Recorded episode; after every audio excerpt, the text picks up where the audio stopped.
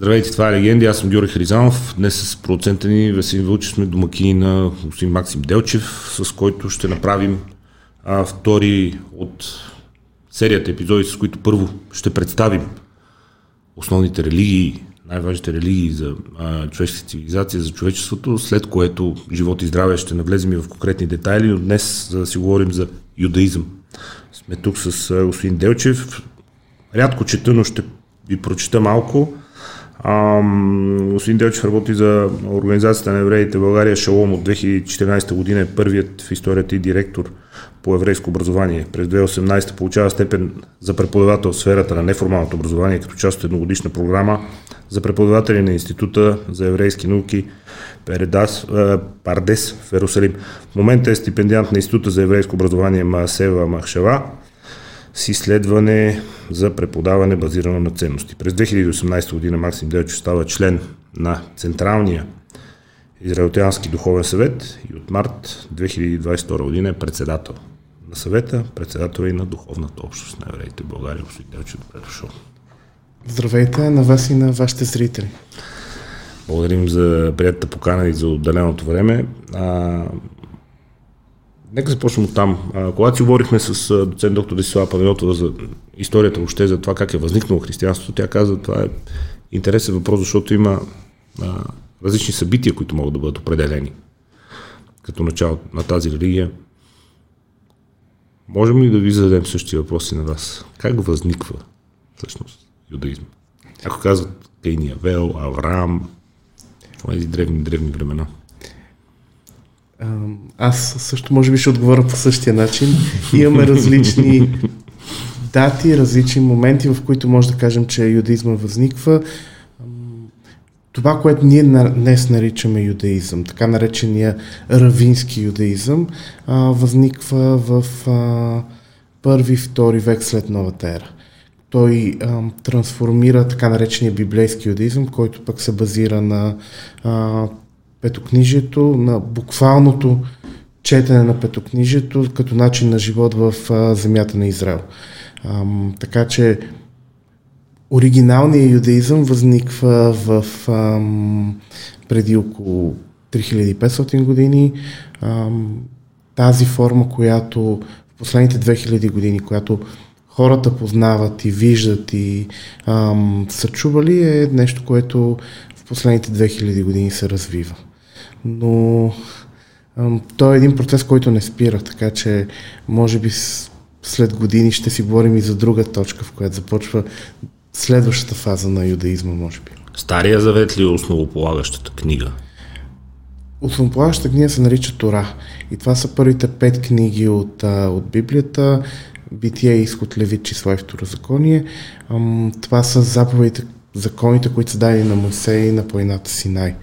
Останалите книги в, ам, нека го наречем Стар Завет, не да. използваме думата Танах, има известни разлики, но за широката публика е почти идентична а, структурата на книгите. Това е основата на така наречения писмен закон. В юдаизма обаче има и устен закон, който също смята, че е даден на Моисей на планината Синай, който в последствие бива записан а, чак в новата ера. А, така че основополагащите книги са както първите пет книги, така и устния закон, който се предава дълго време от останалостта.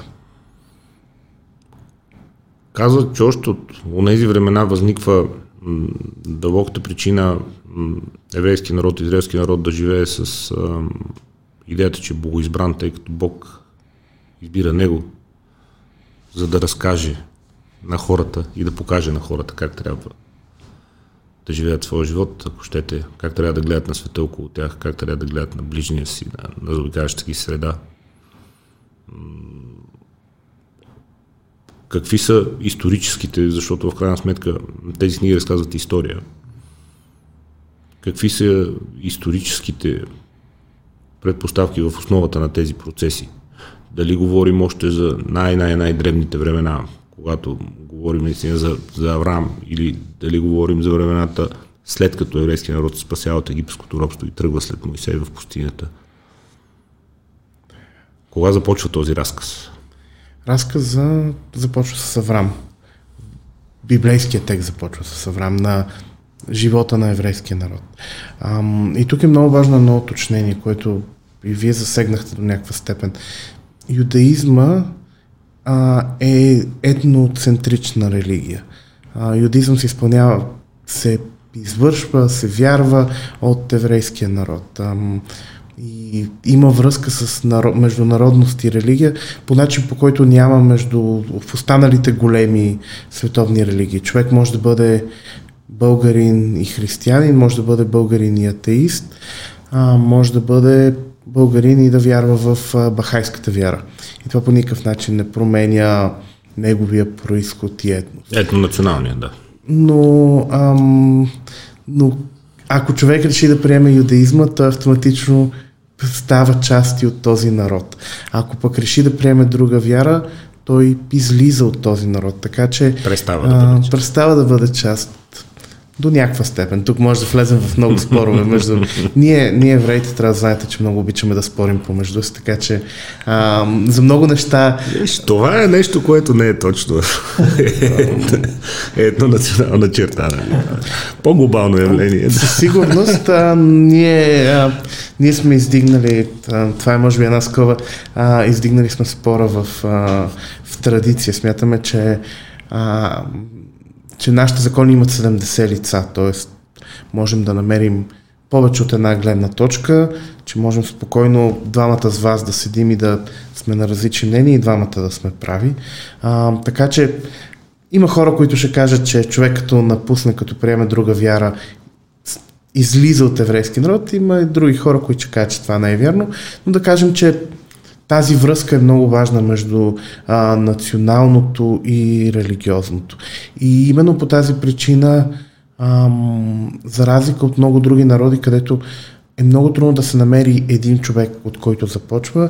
За нас като народ и като традиция е много важна тази връзка с първото семейство. И това, че юдаизма произхожда от едно голямо семейство. Аврам, неговия син Исак, неговия син Яков, 12-те им сина и вече в Египет това така голямо семейство с всичките ам, трудности между едно голямо семейство започва да се трансформира в народ. А, народ, който в края на, на времето в Египет наброява около над милион а, души. Така че а, нашата история тръгва от Аврам и тук е момента да кажем, че и ние като а, и вярващите евреи. И а, имаме едно малко съмнение от към историчността на Тората и на, на текста, който има. Ние не търсим, а, не търсим, на български, на български двете неща се казват история, но на другите езици има разлика между, а, между story на английски и history. Да, а, разказ и история. Да, някакси ние търсим по-скоро а, разказа и полуката, защото често казвам историята и фактите понякога могат да бъдат малко заблуждаващи. Това ще да ви попитам. Не е ли, не е ли по-важен разказ, отколкото да се търси буквалистика в едни толкова древни текстове, в които едва ли има смисъл тя да бъде търсена? Аз мятам, че науката история... Налагана като шаблон върху научни събития. Абсолютно, и абсолютно сте прав. Науката история и разказността имат различни цели. Ние много често в съвремето ни ги бъркаме. Ще ви дам малко по-близък пример, да не влизаме 2000 години. 1939 година Хитлер навлиза в Польша. С а, немската армия навлиза в Польша. Това е исторически факт. Можем ли да извадим полка от него чисто от този факт? Не, той е исторически факт. Нали, едно парче от историята на Европа. На света. Студено техническо съобщение. Една войска навлиза на някаква територия. Разказвайки историята обаче на Втората световна война, този момент носи множество полуки на човечеството. Исторически, че събитията преди това в Мюнхен са се провалили, а, житейски за еврейския народ това е началото на една огромна трагедия. Тоест, тук исторически факт няма особено значение. Дори да не помним годината, в която и конкретния ден, в който да, войската пресича, да. а, за нас този резултат, резултат и разказа е много по-важен. И също и с Аврам. Ние нямаме исторически документи и доказателства, че Авраам е съществувал. Никой не пази историята на едно семейство някъде там преди 4000 години, но за нас е много важно, че той съществува в нашата традиция. За, заради точно и тук да се върнем малко по-рано във вашия въпрос за богоизбраността. Много често тази богоизбраност разбира а, грешно от хората. И като кажем, звучи малко лошо, звучи такова малко а, за... Едва ли не като някаква суета и а, автоласкателство, което придаване на важност. Така е, а пък всъщност ам, Авраам сключва с Бог нещо като споразумение а, договор. Ние и до днес наричаме този процес, който той чрез обрязването подписва, наричаме договор. А, ние съгласяваме да спазваме повече от правилата, на, които света по това време. По това време Библията казва, че има седем нови закона, които обхващат най-основните неща, тип да не се убива, да не се краде. А, евреите се гласяват на 613 а, на много повече неща, които трябва да спазват, включително неща, които за времето си изглеждат а, непостижими тип. А, това, че в разгара, примерно в момента на, на жътвата, ние веднъж седмицата ще почиваме и няма да работим, защото е ден на Бог. Нещо, което римляните, между другото, в своите текстове са казали, тия мързеливци, как може... Дълбоко не се разбират. Дълбоко не разбират нуждата от това да има почивен да. ден. За да ги застигне науката няколко хиляди години по-късно и да каже, че най-добре да е 4 4 дневна работната седмица, тъй като хората имат нужда да почиват чисто биологично. Абсолютно. Така че ам, тази богоизбраност, ние вярваме, че е нашия начин да се опитаме да живеем в един малко да се опитаме нашия свят, поне нашето общество да бъде една идея по-подредено. А, и ние продължаваме да ги развиваме тези закони. Затова ви казах, че да. датите са трудни за това, защото света се променя и много въпроси, които преди 2000 години са изглеждали ясни, днес трябва да бъдат претълкувани от гледна точка на юдаизма. Може ли да кажем, че в юдаизма има три, сигурно са много повече, но три основни фигури и това са Авраам като родоначалник, Моисей като спасител на народа и като човек, който го извежда от Египет, спасява от Египет, египетско робство и след 40 годишни път а, намира, род, намира земя, която определя като а, еврейски, като земя, която бъде, ще бъде населявана от този вече свободен народ и Давид като създател на Израелското царство. Ако говорим за библейски юдизъм, да. Да. За чисти библейски юдизъм, да. А, ако говорим за днешния юдаизъм, има други фигури, които ще. Много ми се иска да давам вид, че знам повече, отколкото знам. Ами, може би, може би, за, да, може би да ви върна малко назад в, във времето. А, 70-та година след новата ера а, римляните разрушават Ерусалим. Има голямо възстание на евреите, а, храма е разрушен. Храма, и, който като проект Давид започва, Соломон построява, но, но е в... Ам, той е символ на този библейски юдизъм. Една голяма част от заповедите, от идеите на Библията са, се случват в храма. Той е центъра на обществения, културния, дори социалния живот. Ам, знаем от, а, пък, от а, Новия завет, повечето хора знаят, че пазара дори се е намирал в рамките на, mm-hmm. на самия хълм.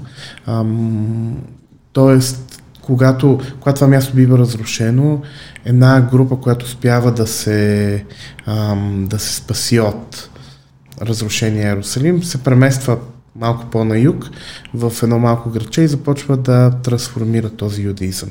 Начало е един равин, който се нарича Рабан Юханан Бен Закай.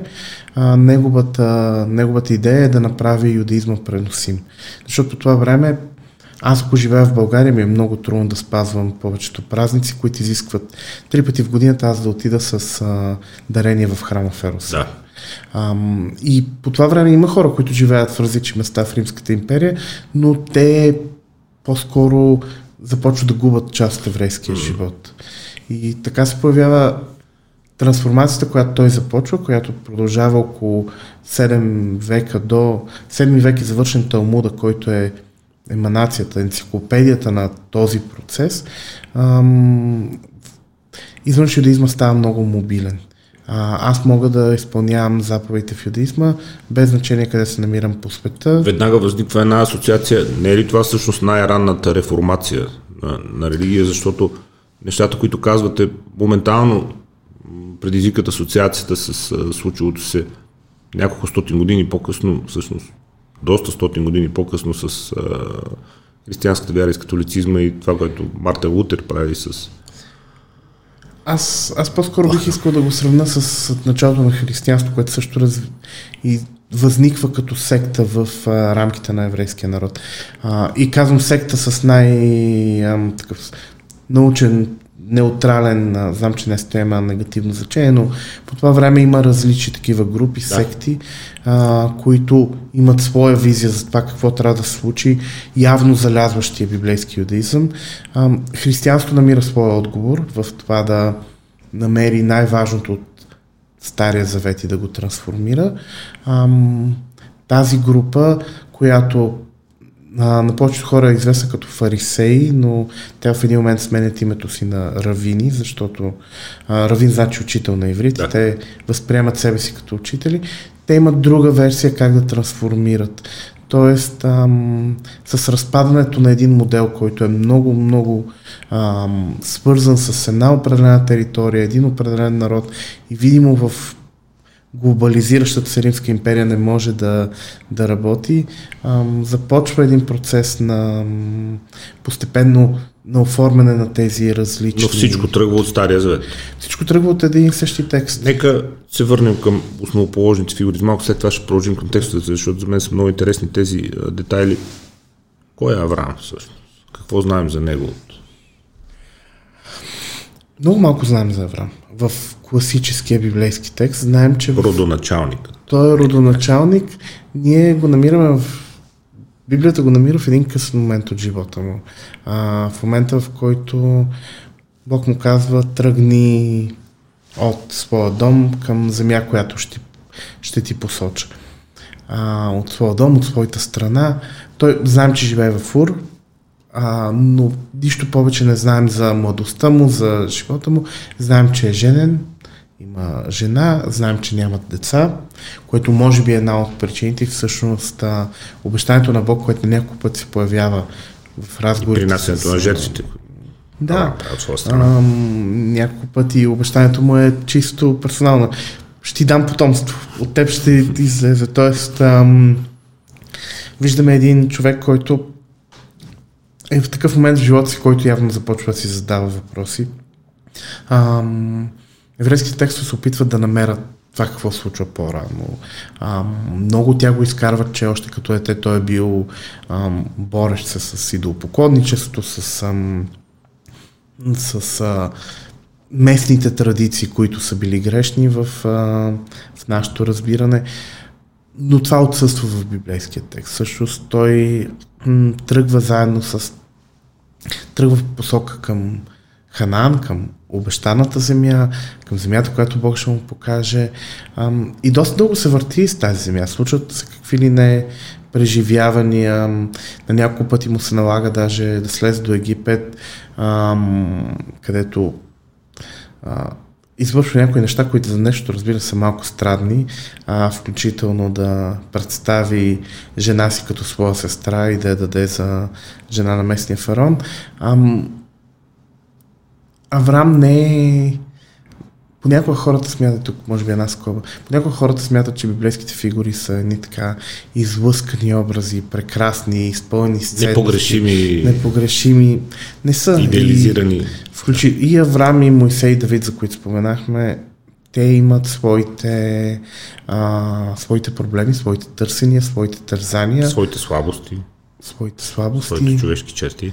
А, историята на Авраам е една прекрасна и също време трагична семейна история. Знаем, той има още една жена, Агар, още един син, Ишмаел. Ам, конфликта, който се заражда между двете му жени, между а, първата му жена и другата жена, а, между децата им в, а, в този смисъл, а, е, показва наистина една, една човешка история. Ние много лесно можем да, четейки, да да разберем ам, тързанието, което Авраам има, когато Бог му казва иди да пренесеш а, сина ти на планината. Една изключителна история, която може много трудна за разбиране, много трудна за преглъщане и в същото време ам,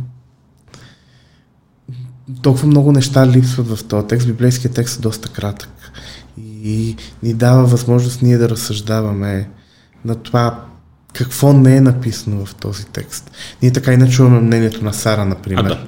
Библейският текст не е буквален исторически изследователски текст. Той ни, ни казва, има 10-20 години от живота на Авраам, които просто се губят, но никой не е длъжен да отговаря. Важен е разказа и са важни посланията. И за нас, за нас като родители също е важно това, което липсва. А, и това, което не можем да прочетем. Например, какво се случва между Авраам и Сара? Как, а, нали, Авраам една сутрин взима сина си и ще го води да бъде принесен в жертва. Сара отсъства от този разказ. Нещо повече, когато те се връщат, Сара вече е заминала, тя е в друг град. А, ние не знаем дали те успяват. Е, може да си представим тързанията на Авраам, да, с 100% можем да си представим и тези на Сара. И всъщност, именно това е и смисъл на тези истории. Те се опитват да ни, да ни накарат да извлечем... Да накарат да мислиш. Да, да. Ам, има един много голям средновековен коментатор, който казва, връщайки се пак на тази история, че текстът е малко странен точно в тази, в тази глава на, на битие. Ам, Бог се обръща към Авраам и му казва, вземи, вземи сина ти, твоя син, единственият ти син, сина, който обичаш Ицхак и го заведи към планината. цитирам по памет, може би не е съвсем точен цитата, но защо е нужно толкова думи? То, то е ясно за кой става дума. И според този коментатор, това, което ние не чуваме са а, отговорите на Авраам, който се опитва да се пазари. Вземи твоя син. Кой син? Аз имам двама. Единственият ти син. Ама, сигурен си, че са а, този, който обичаш. Ама аз обичам и двамата. И накрая Бог трябва да му каже Ицхак земи, нали, не, не се... Ам, и всъщност а, така порази... Тоест, това ни кара по различен начин да прочетем дори тези истории. Защото първоначално може да видим един фанатик, който когато Бог му каза вземи сина ти и го закара и го уби. Тук виждаме един човек, който се колебае между това, че е поел своя ангажимент, своята отговорност ам, и любовта му към семейството и се опитва някакси да а, да види дали може да се измъкне нещо напълно човешко. И това прави образа на Авраам, поне според мен, далеч по-разбираем за нас. Напълно човешко е изключително сложно, защото от една страна Бог ти казва не убиви, от друга страна казва приведи жертва собствения си син. Абсолютно. Ам, и от трета страна ти е казал, ще изпълняваш моите заповеди. И и също Авраам, Авраам обича да се пазари с Бог. Той майор преди Содом също се опитва да спазари ам, да не бъде унищожен Содом и Гомор. Казва, ами ако там има 50 души, ти можеш да си позволиш да ам, нали, един вид му казва, много лош пиар ще имате, да. ако, ако унищожите град с толкова много добри хора. И Бог му каза, намери 50, по-стават 40 и накрая, накрая се стига до 10 Авраам не намира 10 души и това води до, а, до да. Содом, но а, това е друга една наша много важна черта. Ние възприемаме всъщност думата Израел, значи този, който се сражава за Бог, този, който се бори. Ние възприемаме нашата роля в света най-просто като фанатични последователи на нещо, което е казано, а се опитваме да, да се преборим и опитваме се да го разберем, да го преживеем, да го смелим през а, нас а, не вярваме, не вярваме, че религията и традицията е нещо, което просто бо, се чува гла... в една рамка и, да. и се чува глас в небето и ние трябва да го спазим напълно. А, също трябва да знаете, че дори най-тежките и най-важните заповеди в юдаизма могат да бъдат нарушени, ако трябва да се спаси човешки живот, например. Тоест, ам, има мисъл и това мисля, че в днешно време много хора. Има мисъл. Хората сега да мислят. Да. избягват да. Избягват да видят това в, в религията много ами, често. Те, не само в религията хората избягват да мислят в днешно време, но всяка генерализация е грешна, нека не, не при... Сигурност. Да. А, Моисей. Кой е Моисей? Спасителят. Освободителят. Водачът. Християните в общата култура знаят, а, Божите заповеди, Моисей има много, много интересна роля. Той а, от самото си раждане знае, че е еврейско дете, защото когато бил намерен от а, дъщерята, сестрата на фараона, не сме сигурни точно, а, от член на царското семейство, тя веднага го връща на майка му, която да го отгледа като а, бавачка. Така че той от рано обучен от нея знае, че е евреин. От друга страна живее в двореца, а, чувства се не е на място там, чувства се не е на място сред евреите, опитва се да им помогне както може, убива... Чужди египет... сред свои, свои сред чужди. Египетски надзирател, да. Ам, който измъчва еврей, на другия ден евреите му казват, кой път е сложи да си господар над нас и да, нас кой ще, ти казва път, че ти ще, че ти ще бъдеш. Ам, и той е принуден да бяга. Всъщност, а, може би най-хубавите мигове от живота на Моисей, не мога да говоря от негово име, разбира се, но ако гледаме текста, може би са в момента, в който той бяга от Египет и живее в, в земята на Медиан, той се жени, има деца, обикновено вчера живее един спокоен, нормален живот, далеч от, от това да може да а, от тази роля, която му е дадена. И тогава всъщност вижда, докато овчар вижда горящия храст и Бог го праща в мисията да изведе еврейския народ. Но той се дърпа много, той казва защо аз преди някой по-добър от мен. А, аз заеквам, не мога да говоря правилно. Намира всякакви обяснения, те няма да ми повярват, дай ми знаци. Пак тръгва пазарлък. Пак тръгва пазарлък, да. А, пак е от тази страна той каза, ето ме, аз съм. Между другото, и Авраам, и Бог всеки когато а, и Авраам и Моисей, когато Бог се обръща към тях, те отговарят с най-съща фраза на иврит и нени, ето ме, тук съм, аз съм. А, но след това започва вече, вече това, да, тази несигурност. Той много трудно възприема тази задача, но е много трудно непрекъснато. Дори след излизането от Египет, евреите а, мрънкат срещу него, плакват се, а, казват му, нали, много прочитай история, как му казват. Затова ни доведе тук, по-хубаво ни беше в Египет. Да, робство трудно, ама поне имахме какво да ядем, да какво да пием. А, има една така, една така носталгия и занъж ги обхваща. Уредения бит. Да, а,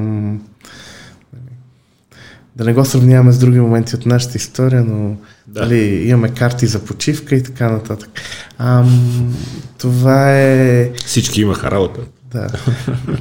Именно. И, и Моисей на някой път се обръща към Бог и казва, кажи ми какво да правя, как, как какво очакваш от мен да им Не се разбрахме това. На тези хора. А, те не, не искат това, което ти им предлагаш и което аз съм.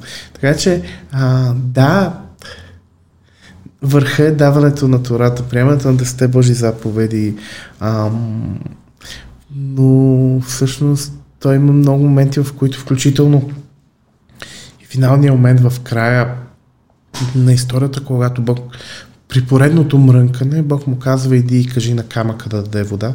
И той ядосан, загуби опора, това е няколко Смята се, че малко след смъртта на сестра Мириам, той удря камъка с а, пръчката, му потича вода, но това е една от причините, Бог не му дава да стигне до обетованата земя. Така че а, Моисей е нали, в нашата че вие спасител и освободител, за нас той е по-скоро, освен че е велика личност и ние смятаме, че нали, до идването на Месията няма да има друг като Моисей, такъв пророк и разбирател, но той е фигура на прехода, на, на тази, това време в пустинята, което трябва да ни научи как да бъдем, какво да правим, когато влезем вече в обетованата земя.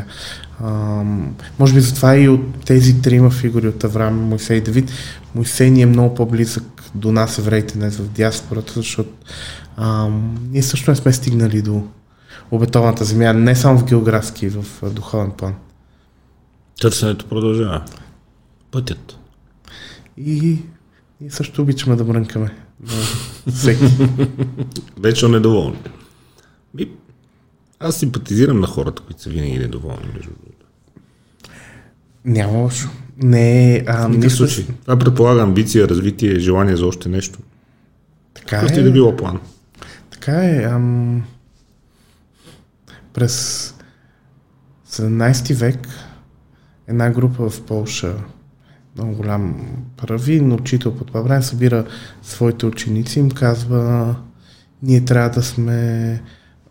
Харесва ли ви това, което се случва около нас? Хората ходят, изпълняват ритуали, молят се, ама го правят, защото са задължени. Защото така трябва. Защото така трябва, защото така им е казано. И те създават една група такава млади бунтовни а, хора, които да променят религията. Те се наричат хасиди. В днешно време пък техните наследници хасидите са сред най-крайното течение в юдаизма и много хора пък тя ги смятат за, а, за костенели, назаднали и така нататък. Нещо, което аз не бих могъл да се съгласа, но а, Вчерашните реформисти са днешните консерватори. абсолютно. Така е кръговратът на историята, но това са интересни неща и винаги е хубаво хората да търсят. Давид, човек, който създава монархията, създава царството, създава държавата. Не? Давид обединява двете големи групи всъщност. Първият цар е Саул. Той е преди него. Има друг цар. Ам... Има юдаизма, библейски юдаизъм, за който си говорим, се опитва да разграничи три лидерски позиции. Има, има разделение на властите. От една страна е политическата власт, която е в ролята на съдията преди това и след това на царя, след което идва религиозната власт в ръцете на свещениците, които, до то, които са абсолютно независими, там се предава по наследство, те са от определено коляно, ам, им не могат да бъдат променяни и сменяни от власти, така нататък.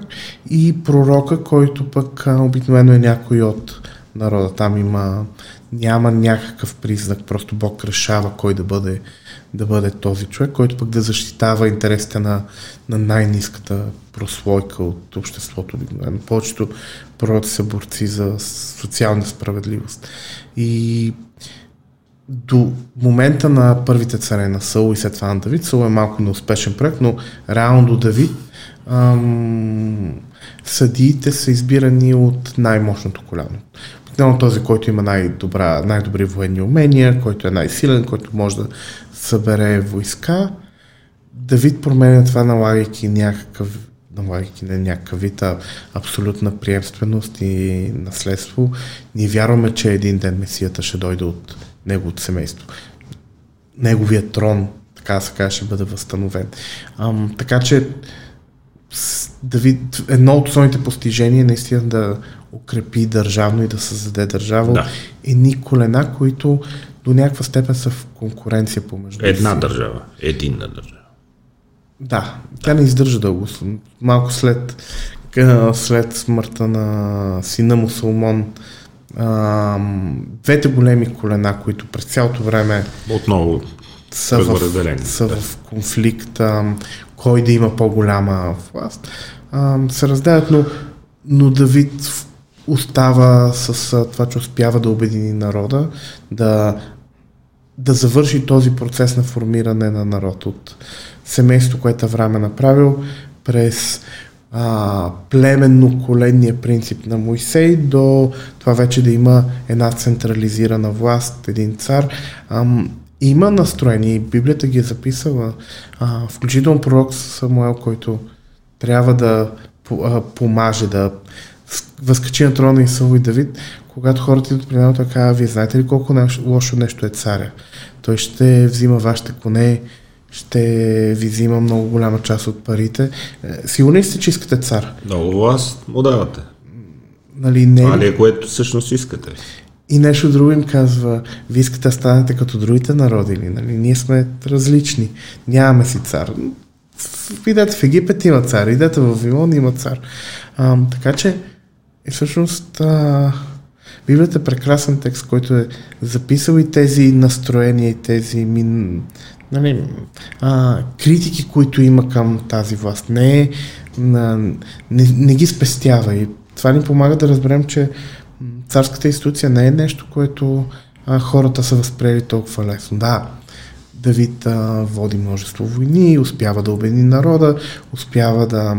И той е от ранна детска възраст е героя, побеждава, победил великана, ам, има своята слава, има и този прочут момент с, ам, с Барчева, ам, който където виждаме отново, виждаме това настроение, антицарско настроение.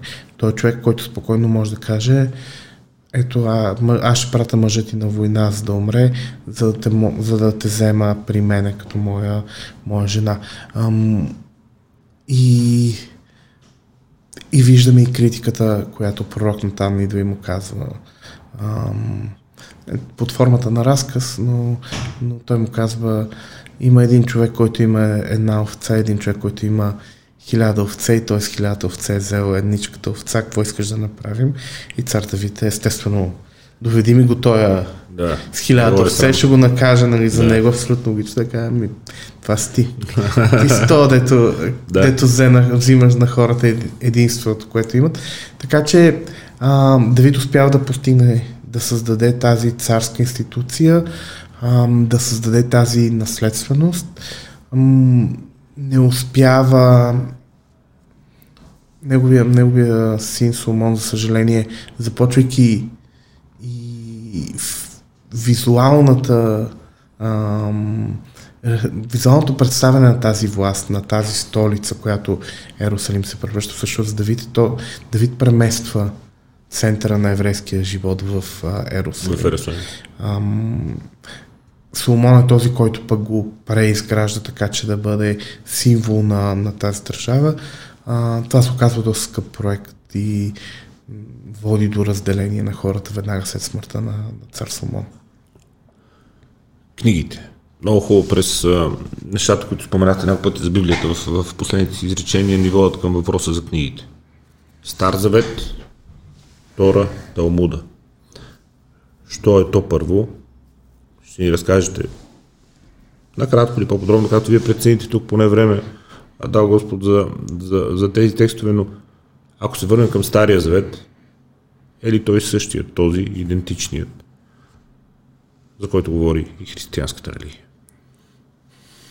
до голяма степен идентичен. Има разлика, има някои книги, които еврейската традиция не е канонизирала, но те съществуват в, в някои от християнските традиции. Не съм много запознат точно с а, конкретните разлики, но нашето разделение е на нашето разделение на така наречения Танах, което е съкръщение, акроним на Тора или петте книги на да. Моисей, Невим, което е пророци. Това са по-скоро историческите книги, в, а, които разказват именно тези истории, които за сега говорихме за цар Давид, за съдите преди това, за наследницата на цар Давид. И а, Кетовим или Хтовим, което са писани. Това са по-скоро философските книги, книгите, които разискват различни теми, например Песен на песните, която е свързана с любов, Еклесиаст, Кохелет, както я наричаме ние, която размишлява върху живота и смисъла на живота. Такъв тип книги са в тази трета част. Там а, тематично са разделени съответните книги. Последната книга, която а, чисто исторически. В Танаха е книгата на а, Евра и, и Неемия. В а, мисля, че в християнската Библия те са в една книга, в, в, в Танаха са разделени на, на две, на книга на Езра и книга на Немия, а от а, най-късна като текст е, тази, е книгата на Естер, която разказва, а, тя е единствата, която се случва изцяло не в земята на Израел и не разказва история в земята, за земята на Израел от момента на влизането. Естествено, първите пет книги, не, не го, част от тях се развиват в Египет, но, ам, но Естер е последната и тя смята, че около 5 век, 6 век е написана. Какво да ричате Библия и различно ли е или идентично ли е то с Тора? Ам... Тората са първите пет книги. Когато казвам Библия, обикновено разбирам това, което всички хора разбираме като Библия. Ам... Не е много точен термин, но мисля, че е най-подходящ за нашия разговор, защото не, ам, тук е много лесно да много лесно е да ви изстрелям няколко стотин думи на иврит, а, които вашите зрители да, и слушатели да не, да не запомнат. А, има много малки разлики между Стария Завет и Танаха, между Библията и Танаха. Юдизма не признава Новия Завет като, да. като свещена книга. Да. А, признаваме съществуването му, а, но не е част от канона на, на юдаизма. Разбира се, нормалното и в исляма се говори за книгата, хората на книгата. Окей, но ам... Ибая не е нашата. Именно и всъщност ам, вече когато човек влезе в детайли, може да види какви са конкретните разлики, но а, много често хора, които идват при нас, искат да, да знаят повече за, за еврейство, казват аз къде мога да прочета вашата Библия. Така ми от рафта вкъщи си извади Библията и прочети. За човек, който за първи път се сблъсква, няма да усети разликите. Когато човек навлезе, вече може да. да види, но то това е за един по, по-друг разговор. Чудесно. Ам... Талмуда. Какво е Талмуда? Талмуд включва две неща. А, едното се нарича Мишна. И Мишна е сборник с закони а, от устната Тора. Това е върховният проект на тези равини, за които стана малко а, стана по-рано. Те се опитват с много кратки, много точни изречения а, да, да добавят, да дообяснят законите от Тората и как те могат да се тълкуват в, в бъдеще.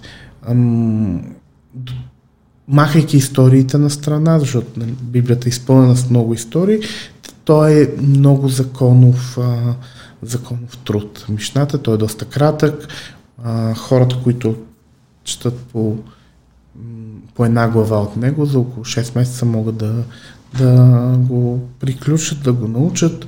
Не е а, кратък е за, за размерите на Талмуда, като може би ви прозвуча доста 6 месеца, но втората част на Талмуда, Мишната е завършена втори век след новата ера в а, земята на Израел.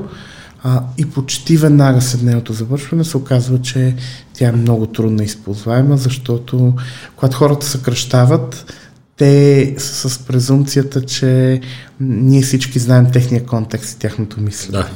И изведнъж следващото поколение казват, аз Нямам никаква идея какво сте искали да кажете с тези думи. И така се появява втората част на Талмуда, така наречената Гемара, а, или коментарите на равините в следващите пет века. Равините дискутират върху темите. Разясненията от, и разсъжденията по тези базови текстове.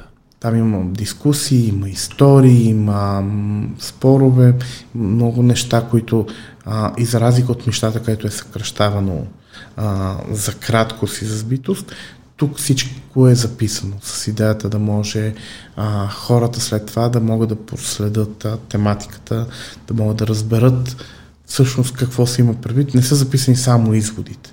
Записано е всичко до този извод, който, който е направен, а някъде не се стига и до извод. Някъде просто стават на различни мнения, защото просто не могат да вземат okay. а, решение. Мишната е написана на иврит, гемарата, втората част е написана на арамейски в основната си, в голямата си част. Тя е огромен труд. Нещо, което е важно, че за разлика от Тората и Библията, която следва хронологично. или много малко е тематично, освен в книги, като песен на песните, за които казахме.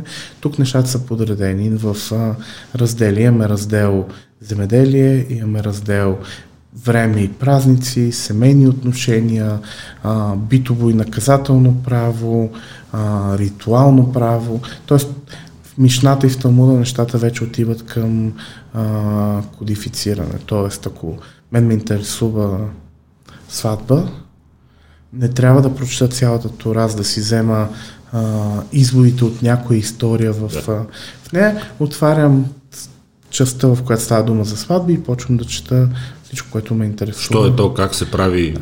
каква е традицията? Впоследствие се оказа, че това пък целият този труд му да е огромно нещо. Ако четете по една двойна страница, което е доста текст на ден, а, ще успеете да го прочетете за 7 години и половина.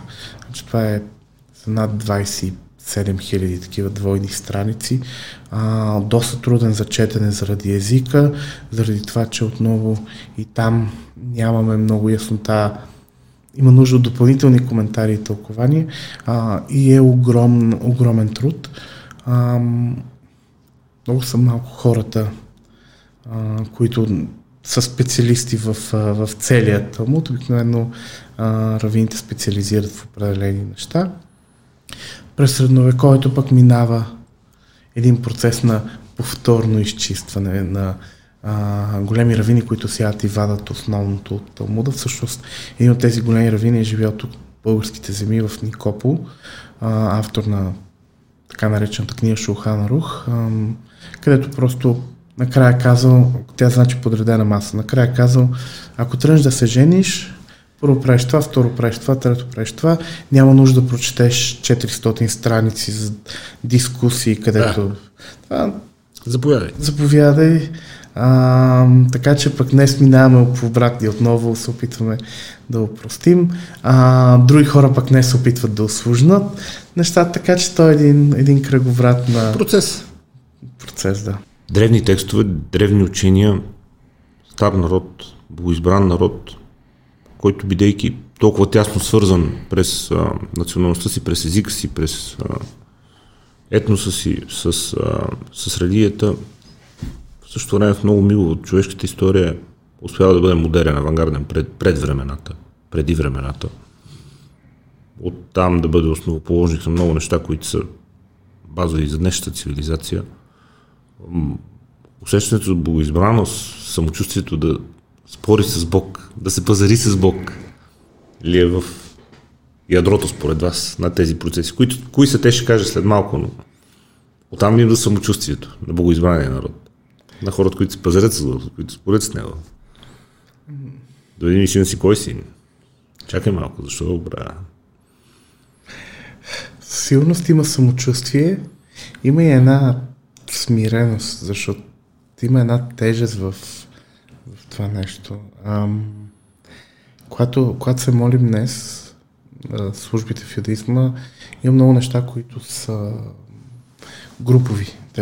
В юдизма, за разлика от други религии, службите винаги трябва да са групови, трябва да присъстват 10, 10 души, 10 мъже в ортодоксалната традиция, която имаме тук в България, което също се препратка към онзи разказ за Содом, че ако има 10 добри хора, тогава да.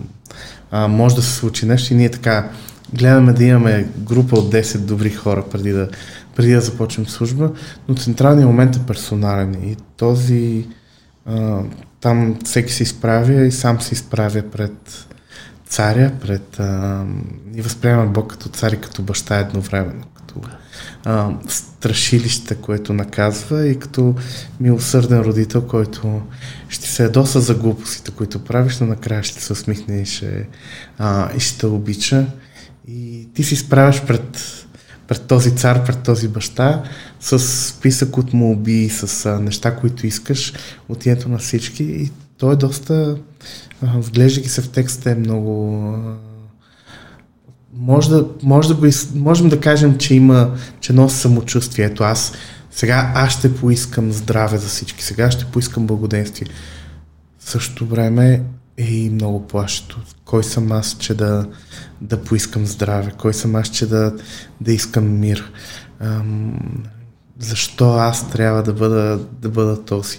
И не мисля, че е само самочувствие. Мисля, че, че то е смесица от тези две, от тези две усещания. Има и тази смиреност. Усещането за значимост и също не е смирението и страхът. Да, и затова хем сме група, хем сме поединично. Ам, нашата традиция всъщност тук на Балканите, когато започва тази молитва, ам, тя, съжаление, запазна само в Турция тази традиция тук. Изчезна, но когато започва тази традиция и до днес хората в Турция се обръщат и а, ръкомахат на хората, които, когато започва тази молитва, защото един вид им казват аз отивам на едно пътуване, дете малко страшно, а, от една страна бъди с мен, от друга страна малко ме е страх на къде отивам, затова, а, затова ти казвам довиждане за сега, ще се видим след малко. Така че има хем самочувствие, хем и страх и смирение. Навлизайки в средните векове, след като Йосалим бива превзет, след като а, молбите до, до тогавашните папи да, да помогнат за служението на този град, опитват се няколко пъти кръстоносните походи, кога спиш, кога не. Еврейският народ се пръска обратно по света.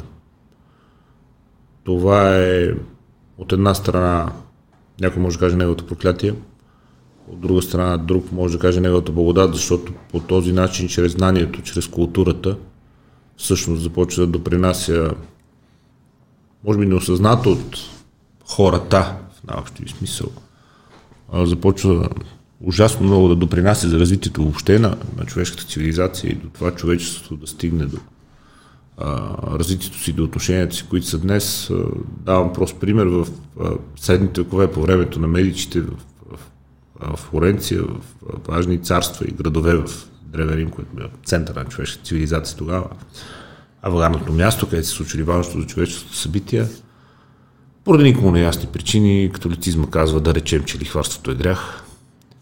Тоест, че ти можеш да дадеш под найем каруца и човек да я държи два месеца и да ти плати един грош за това, че два месеца му дава тази каруца, но не можеш да му дадеш а, 100 монети под найем за два месеца и той ти яде една монета после за това, че два месеца ти ползва с тези монети. Нещо, което обаче не е било никакъв проблем и за, за хората от еврейския народ, от еврейската религия което пък от своя страна е дава началото на финансовата система, която е познаваме днешния вид. Отношенията на заемане на пари, на устойностяване на парите, на това колко струват самите пари, на търговия с пари, на бележките, на първите разписки, които дават началото на банковата система. Защото какво е банкнота? Банкова бележка. Бележка за държание на пари. Документ, който удостоверява притежанието на някакви пари, за да не ги мъкне с тебе грошовете, да занесе бележката. Вижте, всъщност... Ам... Най-стария, най-традиционния живеещ, според разбиранията на хората, народ всъщност показва модерност, показва авангардност, показва свобода в действията си, не е ограничен в такава степен от догмата, защото католицизма, като каже това е забранено, и хората казват край, а, окей, забранено, добре. До голяма степен ам тези економически закони в Талмуда се появяват. Има тези дискусии за това. Още в Талмуда. Още в Талмуда има това е дискусия за... 5, 6, 7 века преди това. Да. да. Ам, поради това, че в библейско време на седмата година дълговете се упростявали. И това води до един проблем. Всяка седма година е била година за почивка, а, земята не се обработва и дълговете са се упрощавали Тоест, ако а, вие ми вземете пари на 6 Поред напе на 6-та. Не знам дали е на база. Тук, тук не знам. Не, не съм специалист, но, но се появява проблем, че в 6-та година, ако, ако аз съм нуждал от пари, никой не иска да ми дава, разбира се, защото... На седмата ще занолим брояча, ако не ги бъде. Да, защото на, само след няколко месеца... И това било изгодно на 6-та да търсиш. А, и всъщност... Тук се намери някой. Тогава, тогава се равините дискутирайки взимат решение, понеже те виждат колко проблемно е това за економиката, колко е проблемно и от социална гледна точка, защото нали, аз може би няма да мога да изчакам две години, за да изтегля този заем, а, който ми трябва в момента. те започват, те създават тези гаранции. А, самата общност става гарант за взимане на, на тези заеми от хората. Тоест, та, аз ще взема заем от вас. Солидарна някаква форма на солидарна финансова И след това общността ще намери да. начин да ме накара аз да си върна парите. Да. А ако не ги върнат, те ще възстановят вашите пари. И всъщност ам, нали, конкретните, много конкретни неща започват тогава да се дискутират и виждаме, че когато вече стига до Флоренция, до медичите, до, до този момент, в който католицизма казва а, заемите са нещо, нали, лихварството е нещо лошо, а, юдизма вече е построил една система от правила, а, с който да гарантира хем правата на взимащия, прав, правата на, на даващия. Да, да гарантира длъжника, и, да гарантира и кредитора. А, за да, защото и това е било много важно за, за религиозната система на юдизма и до днес е важно. А, има и моето мнение, без да съм специалист в католицизма, според мен много често а, има теолозите и тези хора, които създават догмите на религията, имат а, това желание да, да създадат идеален свят. Юдизма също не смята, че лихварството и даването на заеми е нещо чудесно. И е нещо, което трябва да го... е нещо Виж... нужно и то е да. част от ам... човешки бит. Не, ам... но знае, че, че то ще се случва. Знае, че ако не, не създаде рамка, в която да се случва честно и ам, за всяка една страна, то ще има експлуатирани. Защо да не се случва? А, Трябват ми днес 10 гроша, помогни ми, не искам нищо безплатно, след два месеца ще върна 11. Да, тогава ще имам пари, тогава ще ми стане реколт, тогава ще си продам реколт. В наше време изглежда напълно нормално, тогава, тогава изглежда като че ли е нещо лошо, но ще ви дам пример, който пък за нас в момента е, не е странен. В Библията, в юдаизма, има идея за робство което е много странно при положение, че една от основните теми на еврейството е изхода от робството. Нали? Ти беше роб в египетската земя, сега за това би следвало да кажем никога повече да няма робство. Но в същото време Библията осъзнава, че в, живее в свят, в който хора ще задлъжнеят и това ще бъде начин да откупуват ам, да откупуват дълговете си и ако не създаде правила и не създаде рамка, то това нещо отива в... То ще се случва така и така. Да, така и, и ще се случва. И всъщност, според, връщайки се на лихварството и католицизма се опитва да създаде идеалния католически свят, на, свят на който е а, такъв близък до божествения, но той е невъзможен. И а, се отваря възможност. И също... Освен това, този разговор е опростенчески. Ще го забраним и то ще изчезне. Да. Нуждата няма да изчезне. Абсолютно. Реколтата ми ще стане готова след 2 месеца, след 3 месеца. Аз тогава ще мога да я продам, но сега спешно ми трябват едни пари и съм склонен да платя и да се отблагодаря на този, който ще ми помогне. Нуждата няма да изчезне от забраната, която църквата ще наложи. Да, и ние виждаме всъщност а, и не е само този пример, има много примери за в историята за моменти, в които се опитваме да, ам, да не съобразим света, в който живеем, а просто да наложим определени ценности, които няма как да бъдат изпълнени. Ам, и ще доведат до същите неща да се случват, но тайно, а, без правила, без норми, защото отново ам, лихварството без норми и без правила може да бъде нещо много, а, много опасно и да доведе до експлуатация. Нека има правила, нека има регулации. Но нека не си мислим, че забранявайки нещо, то просто ще изчезне. Така е да. Природата не търпи вакуум и просто други хора са се възползвали за възможността. Предоставяне им от неефективните и неработещи забрани. Кои са важните дати в юдаизма? Основните фигури, основните книги. И говорихме кои са важните дати в юдаизма дните от годината, в които се от годината, празнува и почита тази религия? Първо място а, е новата година, Рошана, а, която е през а, септември. Тук е момент да кажа, че еврейски календар е лунно-слънчев, а, за разлика от григорианския, който следваме в а, В България Григориански календар е изцяло слънчев. Той, той е ориентиран и месечно и годишно спрямо въртенето на Земята около Слънцето. А, исламския календар е изцяло, изцяло лунен. Там месеците са важни и затова годината е малко по-кратка и всъщност празниците се менят през, а, да. през времето. Тоест, големите празници е, в течение на времето могат да бъдат пролета, могат да бъдат лятото, сесента и зимата.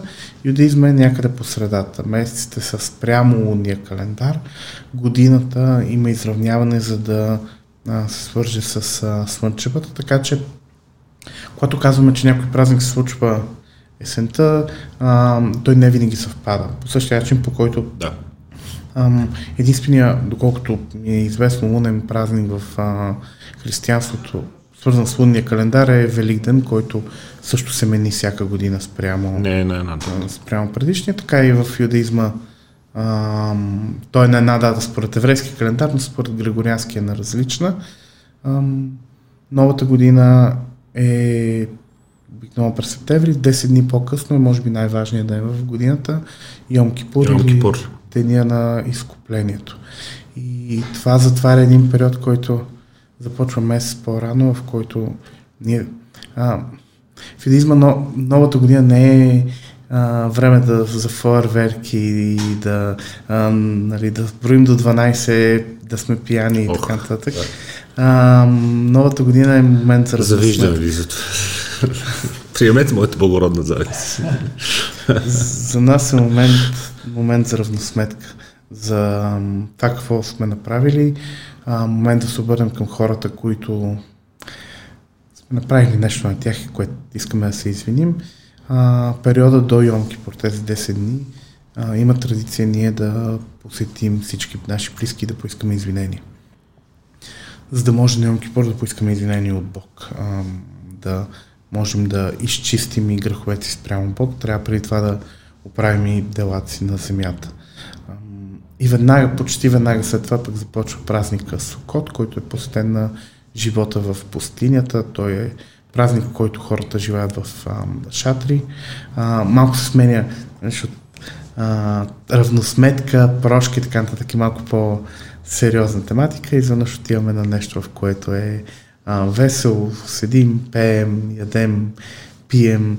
А, в, така че има ги, има ги тези неща.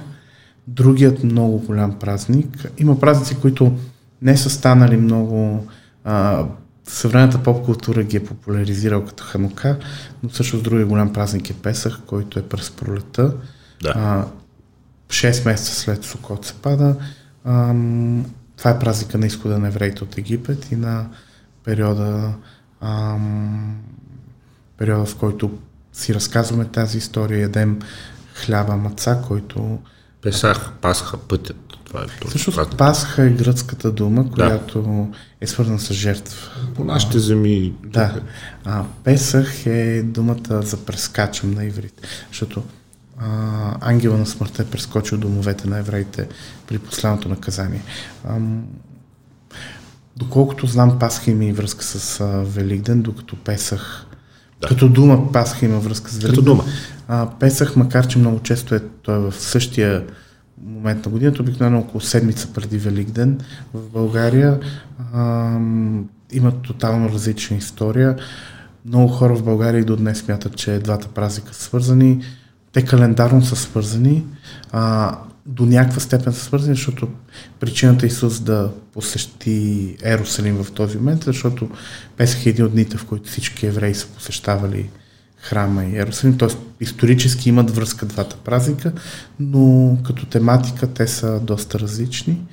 И третия такъв голям библейски празник е Шавуот, който всъщност ще отбележим сега на 4-5 юни. Това е деня на даването на заповедите на Тората на планината Синай. Да. То е 50 дни след изхода от Египет. Какво представлява битът културата на битово ниво на израелския народ, на евреите, на хората, които изповядват юдаизма и много ли е различен той при ортодоксалните ваши събратия в сравнение с нормалните израелтяни евреи, наричате и както искате, а, на чисто културно ниво. Какво е кошер, например? Една храна е кошерна. Юдизма, както ви, може би споменахме, вижда в Тората 613 заповеди, които да. Бог е дал на еврейския народ.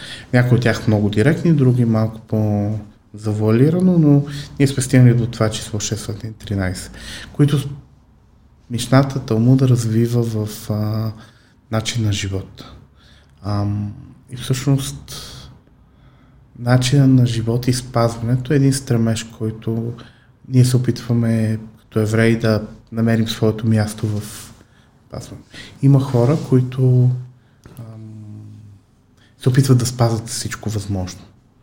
А, ортодоксалният юдизъм всъщност класически ортодоксален юдизъм, като е юдаизма в България, а, той, той е отправната точка.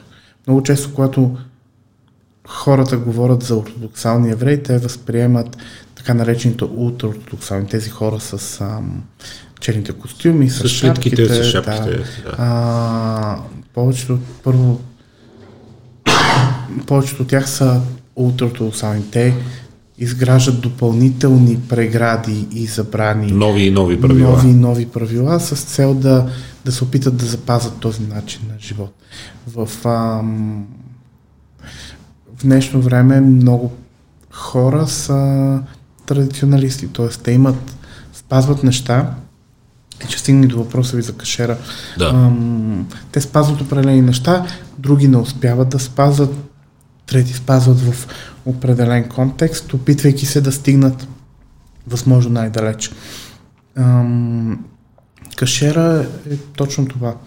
Кашера е начин на хранене, начин на, по който м-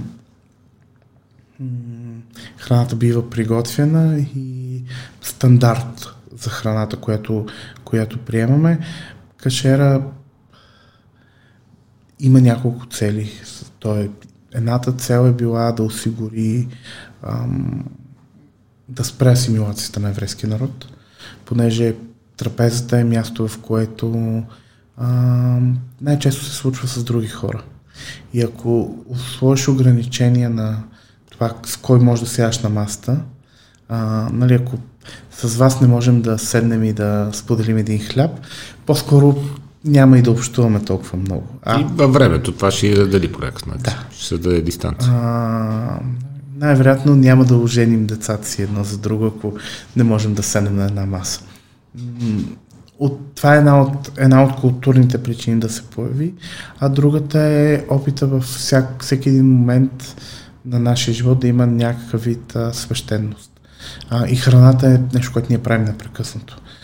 То е ние се опитваме да намерим такива свещени моменти във всеки един а, битов момент. И, Разбира се. А, Библията казва, че има определени животни, които не трябва да се ядат, най-известно от което е прасето, но не само. А, а, много малко хора всъщност извън еврейския народ знаят, че повечето морски дарове и обитатели, освен класическите риби, не могат да бъдат консумирани. Ам, и другата голяма заповед е свързана с несмесването на местна храна и млечна храна, да. а, която пак има библейски происход. И всъщност това днес води до това да има специални правила за това как се подготвя всяка една храна, за да може тя да отговаря а, на това да е кашерна. И отново, връщайки се, има хора, които спазват много строг кашер, има хора, които спазват далеч по, а, по-обикновен норми. Има и евреи, които, разбира се, които не спазват тези заповеди а, по свои причини, разбира се. Или това грях по някакъв начин? Ами, да, ама те много неща са грях, според... М- ние много не вярваме в тази... Какво е тълкованието въобще? Грехът? На грехът. Ами... Ако живееш в Тайланд и си човек с съвсем нормални възможности, работиш нормална работа, но изповядваш тази религия и трябва да се чувстваш по цял ден виновен, че е недостъпна за теб кашерна храна и че не можеш да осигуриш по този начин. В интерес и света има хора, които се опитват точно това да направят, да направят достъпна навсякъде по света. Е, има... Опитват се, но доколкото е, е възможно, да. Да, искам да ви кажа, че такъв най-строг кашер дори в България е много трудно се постига. Най-вероятно. Най-вероятно. Не, а, но... В този смисъл трябва ли човек да се самобичува за това, че не. излиза в страни от духовенство, притиснат от битова невъзможност ами... да спазва в тази степен не, правилата? Не. А, значи, една от, едно от хубавите неща на това да възприемаш Бог като цар и като баща е да знаеш, че в крайна сметка а, твоята цел е да направиш всичко възможно. Да. да направиш максимума. Да се стремиш. Тоест, ако, ако аз сега нарочно си поръчам една свинска пържола да ми донесат тук и да я изям, не съм направил максимума, който мога. Но ако се опитам да...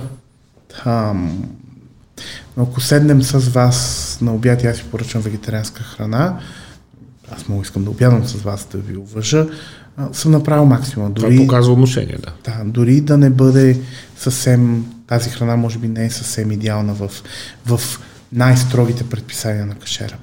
А, и темата за греха е много сложна и много често хората, включително и ние евреите, много често бъркаме, че а, битува, битува един мит, между другото, в а, сред еврейските общности, че човек, който има татуировка, татуировките са забранени от Тората, считат се за грях, не може да бъде погребан в еврейско погребение. И това е мит. А, защото и отговора, който всеки ни равин ще ви даде на е добре, аз ако им татуировка мога ли да бъда погребан е аз не питам хората дали този човек, който ще погребаме някога е опитвал свинско или някой път е смесвал мляко и месо да. за по-кратко време.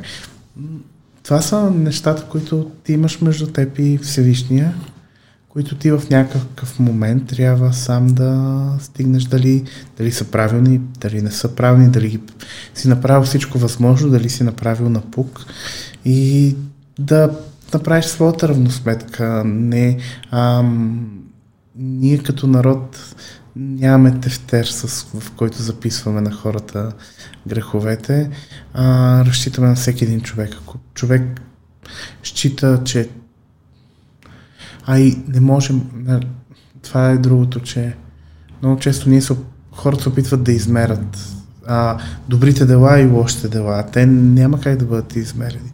Дали един човек, който помага на нуждаещи се, а, който се грижи, посещава болни хора, но има татуировки, нали?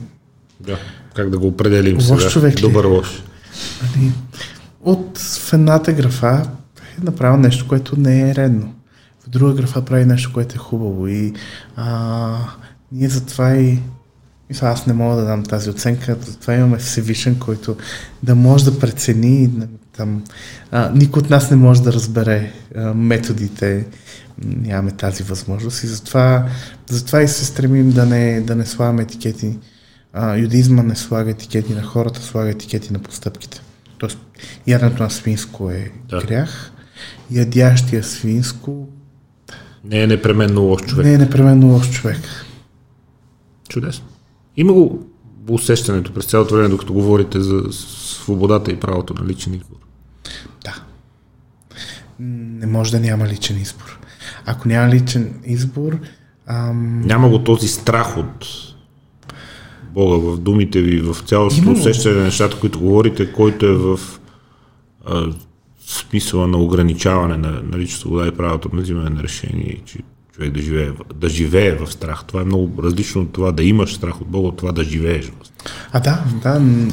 Човек има личен избор и всъщност, а, пак ви казвам, има евреи, а, които са решили, че изграждайки ограда около себе си, а, ще се защитат от света навън.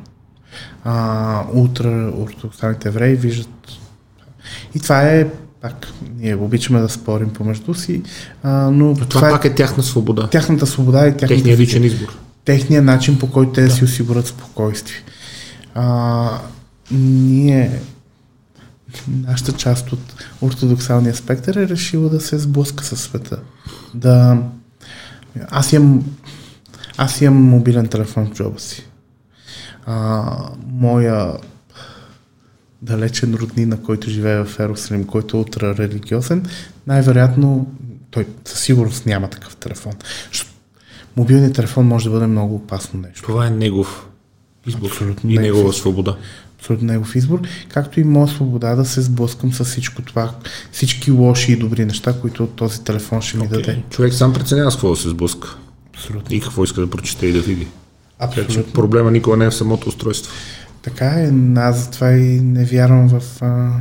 Изкуствените ограничения. Да. В тези ограничения, които на- наскоро много често ние се опитваме да оправдаем нашите страхове през децата ни. А, част от работа ми като преподавател виждам, че децата ни много често по-добре се ориентират от нас в това, кое... Мисля, имат нужда от нашите напътствия за О, добро се. А, много ми е любима тази. Тя е много вярна, много вярна сентенция, описваща една изключително невярна догма, нали, че а, всяко предишно поколение е убедено, че от следващото нищо не става. Да, а целия, цялата история на човешката цивилизация показва, че е точно обратното. Абсолютно. Ам, но много често ние, това ни е, това ни е а, в главата, когато се опитваме да сложим тези ограничения, а пък Тората казва, не, нали, ти трябва да не може да съвсем си ограничен, трябва да можеш да излезеш в света и да направиш своя избор, да, да се сблъскаш с ам, Еврейската мистика смята, че в нас има две сили. Ецертов, добрата сила, и Ецерара е лошото. И всъщност Ецерара е нещо, което може да е много лошо, може да ме накара да извърша ужасни неща. И равените се питат, добре, не може ли да махнем? Нали, не може ли само едното да, да сме добри?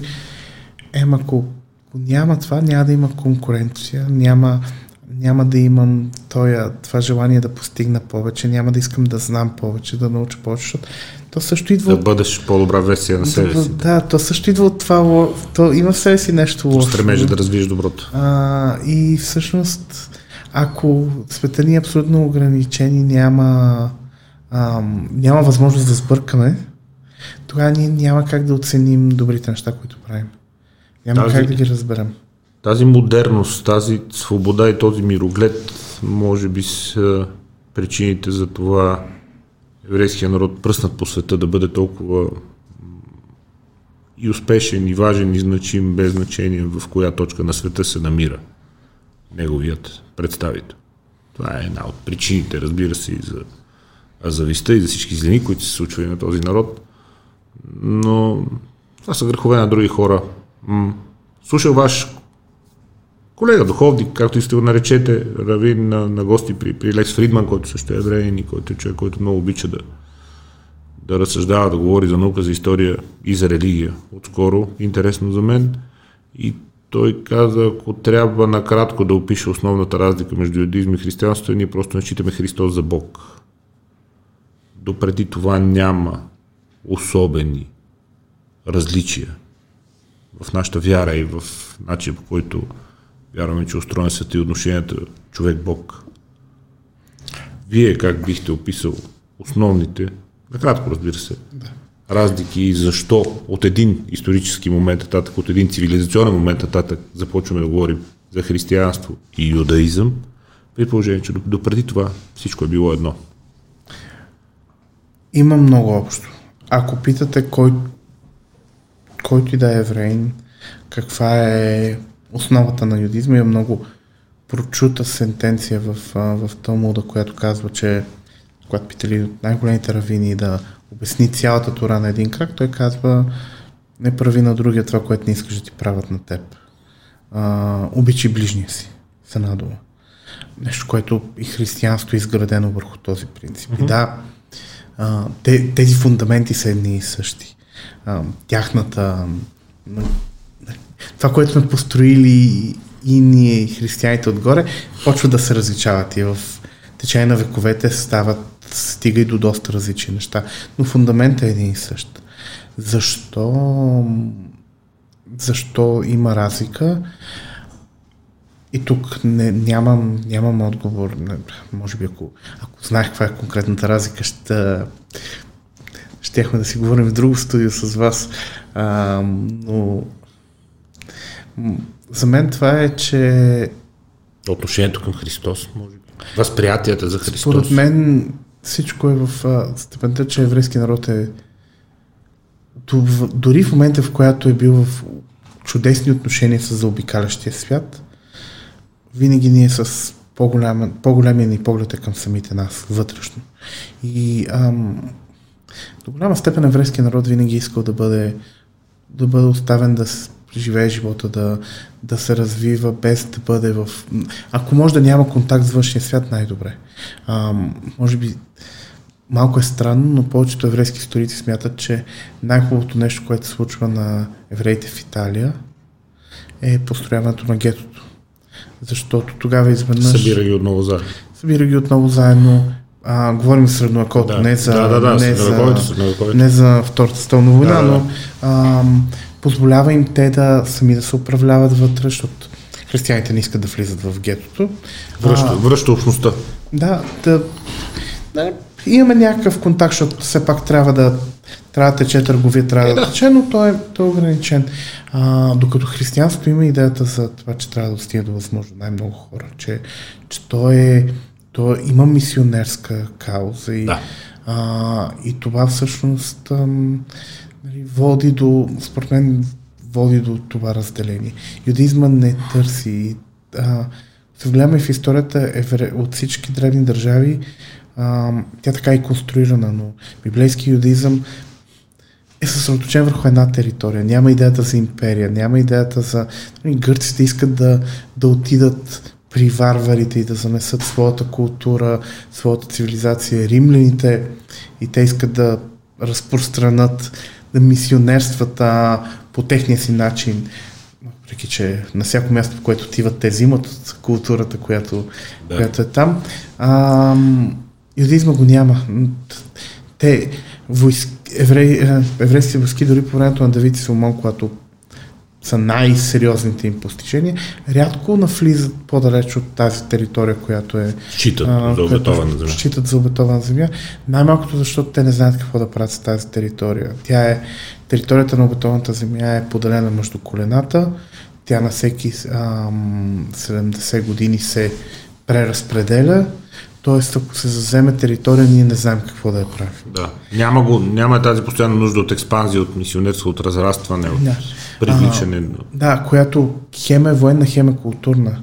И всъщност, според мен, това е една от основните причини в един момент а, християнството, тръгвайки като друго разбиране на този библейски юдаизъм, да реши да каже, ема чакай сега, може би начина по който това слово да се запази, защото за мен и първите християнски а, учители, тези равини, за които става дума, са имали една и съща мисъл в главата. Как една и съща ценностна система. Да. И една и съща цел, как да запазим тези идеи, да. как те да не, нали, как да подсигурим, че ще има бъдеще за тях. В християнското разбиране нека да, нека да ги разпространим по света, нека да отидем в Рим, и да проповядваме нали, в центъра на, на цивилизацията. В еврейското разбиране е било ние ще се отделим, ще отидем малко в Вилон, далеч от, далеч от целият този шум и там ще творим, защото а, нямаме нужда от този а, нямаме нужда от тази експанзивност. От, а... Те първа да убеждаваме цели хора, да... империи и държави да преминат към нашата вяра. И оттам нататък нещата почват да се разделят. Днес да, те почиват на един същи фундамент, но днес те са много различни. Но фундаментът е общ. Фундаментът е общ. Но и тук лично мнение, че понякога има много протестантски секти, които много искат да а, привлекат евреи и да кажат, ето ние сме едно и също, ние не сме. Не сме. Някъде след втори, трети век сме спряли да сме толкова близки, колкото да, и в интерес е която се случва между религиозен диалог и с колегите от а, исляма и с колегите от християнството, ние дискутираме и намираме особено на ценностно ниво, естествено нещата са, нещата са, съвпадат напълно. Няма, няма религия, която да не иска да помогнем на беден човек в нужда, на възраст, да не уважава възрастните хора и така. Е, естествен преход отново в вашия отговор към следващия въпрос, който така и ще да задам. А отношенията на юдаизма, на еврейската религия към другите религии. Може да се говори за цялото такова отношение, заложено в тези стари, древни духовни текстове, защото за мен, те първо ще разисквам това с ислямски седмици, разбира се, за мен то е много интересно, но аз откривам множество противоречия в Корана, да речем и не можа да си отговоря. От една страна, уважавайте хората на книгата, те са наследници, покойници на Иса,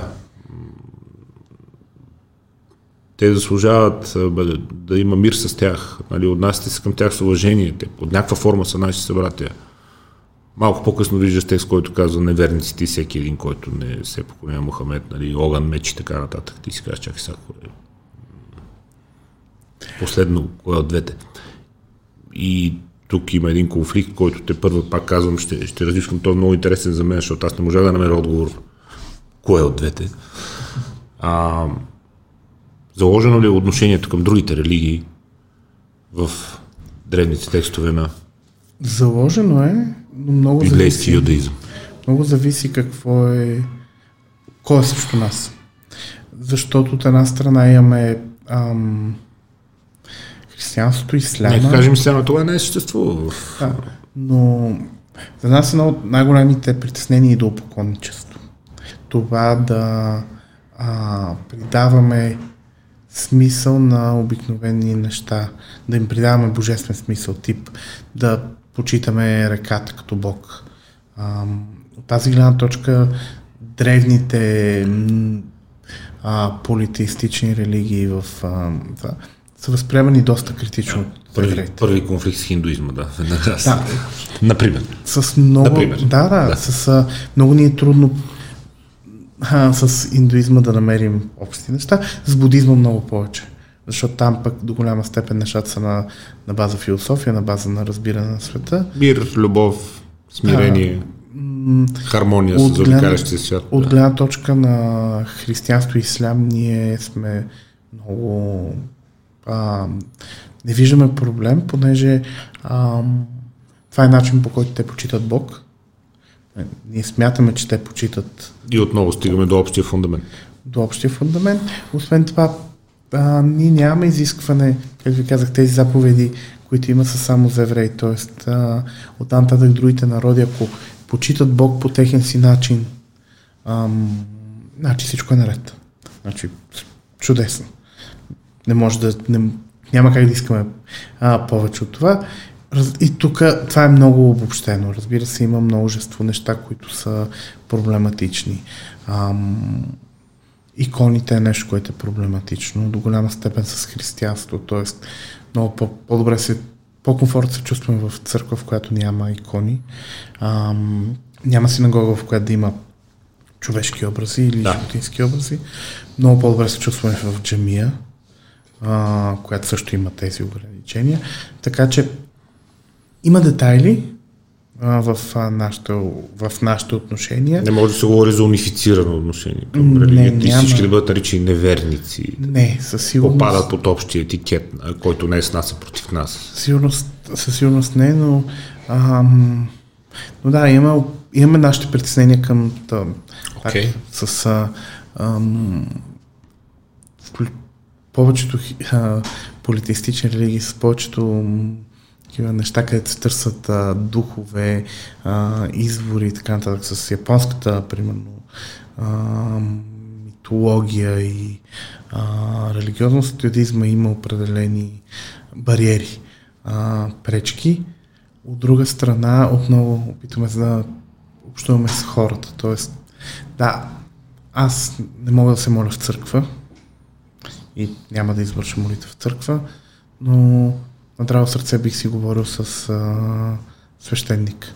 На здраво сърце бих си говорил с индуистски монах, въпреки че нали, нашите разбирания за а, духовното са различни. Няма нужда да ги споделяме, за да си ги споделим.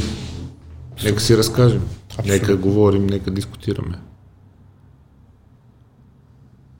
Чудесно. А, нека кажем все пак, че бидейки живи същества, сме преследвани от някакъв график и някакви задачи, вашето време в някаква степен е ограничено. А за мен беше огромно удоволствие да проведем този базов и основен разговор за юдаизма като такъв, но си запазвам правото съвсем скоро да си поговорим малко повече за това как той се а, транспонира в историята на, на еврейския народ и в всичко, което се е случило през вековете, всички страдания, всички, всички трансформации, пътят изобщо на еврейския народ, за да стигнем днешната дата, но няма да ни стигне днешния разговор със сигурност. Вашето време е ограничено. Отново ви благодаря за това, което успяхте да отделите, така че от сега си запазваме правото. За мен ще бъде удоволствие. Чудесно. До нови срещи и още веднъж благодаря за днешния разговор. Благодаря и аз.